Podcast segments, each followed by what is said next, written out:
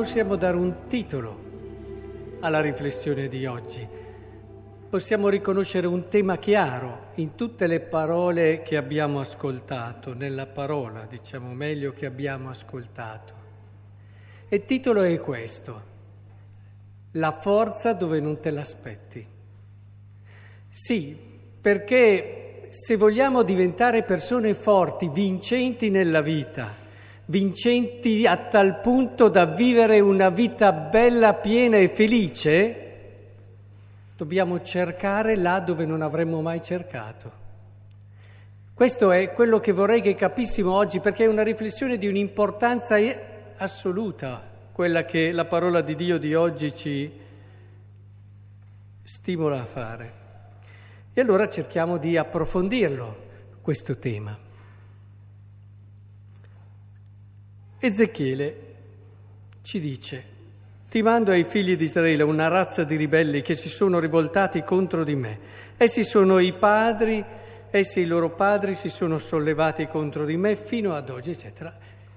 E lui gli manda un profeta. Ricordate quando Gesù disse, questi vignaiuoli hanno... Prima mandò i profeti, cioè mandò dei messaggeri che erano simboli dei profeti per richiamarli, eccetera. E poi mandò anche suo figlio che uccisero. La risposta di Dio al male dell'uomo è una risposta sconcertante, una risposta inattesa, una risposta che nessuno delle persone più sagge, più intelligenti, più sapienti di questo mondo avrebbe mai potuto pensare ad un uomo infedele, ad un uomo che tradisce, ad un uomo che è ribelle, Dio risponde, e lo vediamo anche in quel meraviglioso inno, ma potremmo anche recuperare la colletta, la colletta di oggi.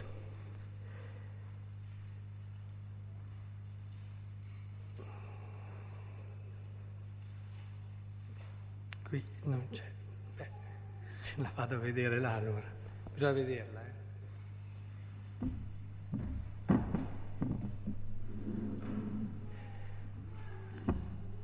O Dio, che nell'umiliazione del tuo figlio hai risollevato l'umanità dalla sua caduta, notate, l'umanità è, è caduta e com'è che la risolleva Dio? Andando là, prendendola e dirla, dai, vieni su, dall'umiliazione del tuo figlio. No, se te, l'avete notato quando abbiamo letto la colletta. Però già qui ci introduceva nel tema di oggi. Dio, per far tornare indietro il suo popolo, non lo richiama, umilia il suo figlio. Direi che è proprio interessante questa cosa. Ci apre già una porta fondamentale. La risposta di Dio è l'umiliazione del suo figlio, il suo amore.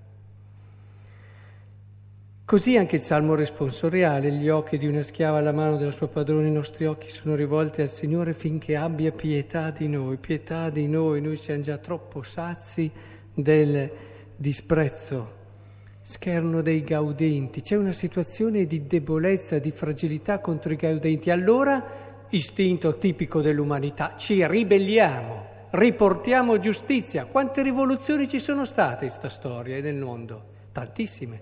Cosa hanno risolto? Poche e niente. Siamo oggettivi, siamo oggettivi. Forse certe situazioni sono cambiate esteriormente, ma la situazione di fondo rimane che i potenti sono potenti e i deboli sono deboli. E se un debole diventa potente, nel giro di un po' di tempo assume lo stile dei potenti. Ora, non è questo che cambia il mondo.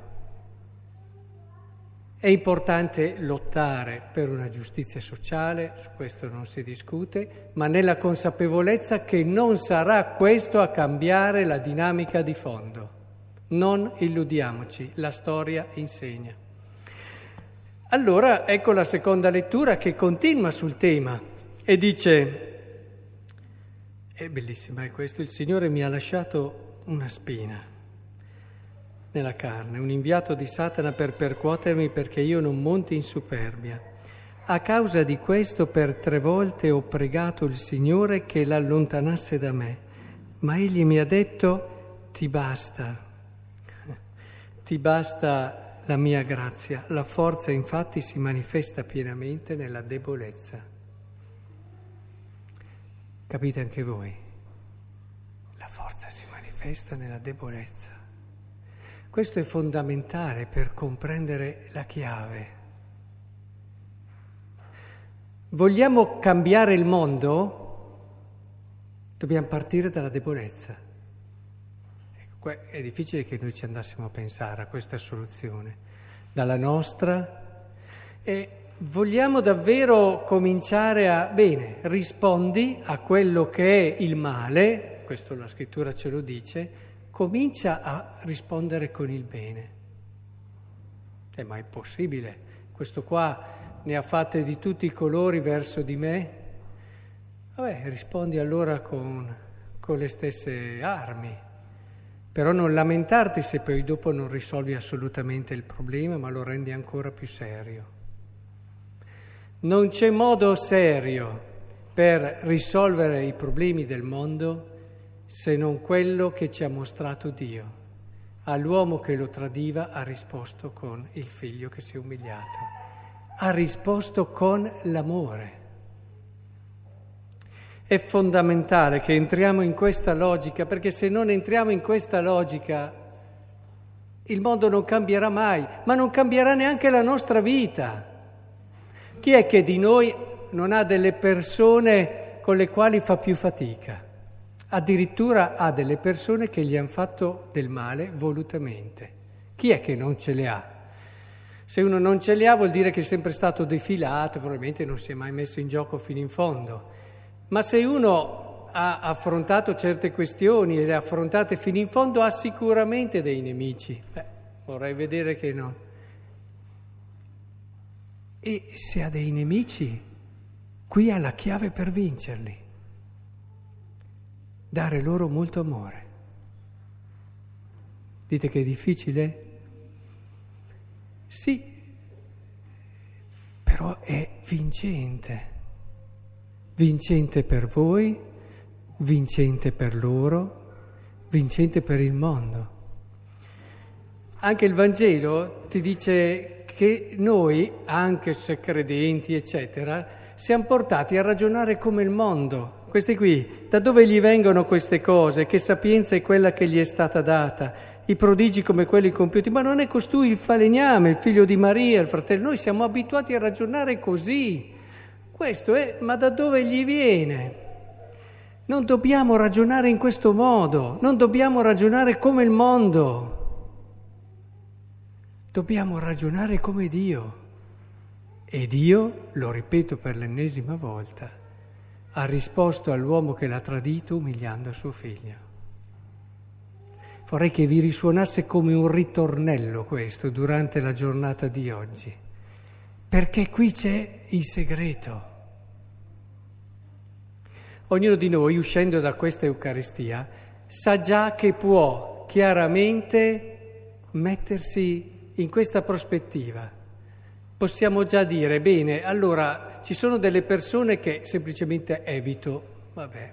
Ci sono delle persone con le quali io però qualcosina, perché vabbè, non gli farò mai del male, sono una persona mite, però eh, quella lì faccio proprio fatica per questo, questo, quest'altro motivo. Bene, si parte di lì. Cominciamo a prenderci a cuore quelle persone lì cominciamo a pregare, a offrire per quelle persone lì e se ci è data la possibilità cominciamo a relazionarci in modo diverso a quelle persone lì. Rispondiamo a quelle persone che ci hanno fatto del male con il bene. Cominciamo, magari un piccolo passo e poi pian piano uno un po' più lungo e poi pian piano un altro più lungo ancora e cominceremo a respirare l'aria di Dio, a respirare la gioia di Dio che il mondo non conosce. E questo lo sapremo fare se impariamo anche da Paolo a vedere i nostri limiti, le nostre debolezze, le nostre fragilità come un punto da cui partire.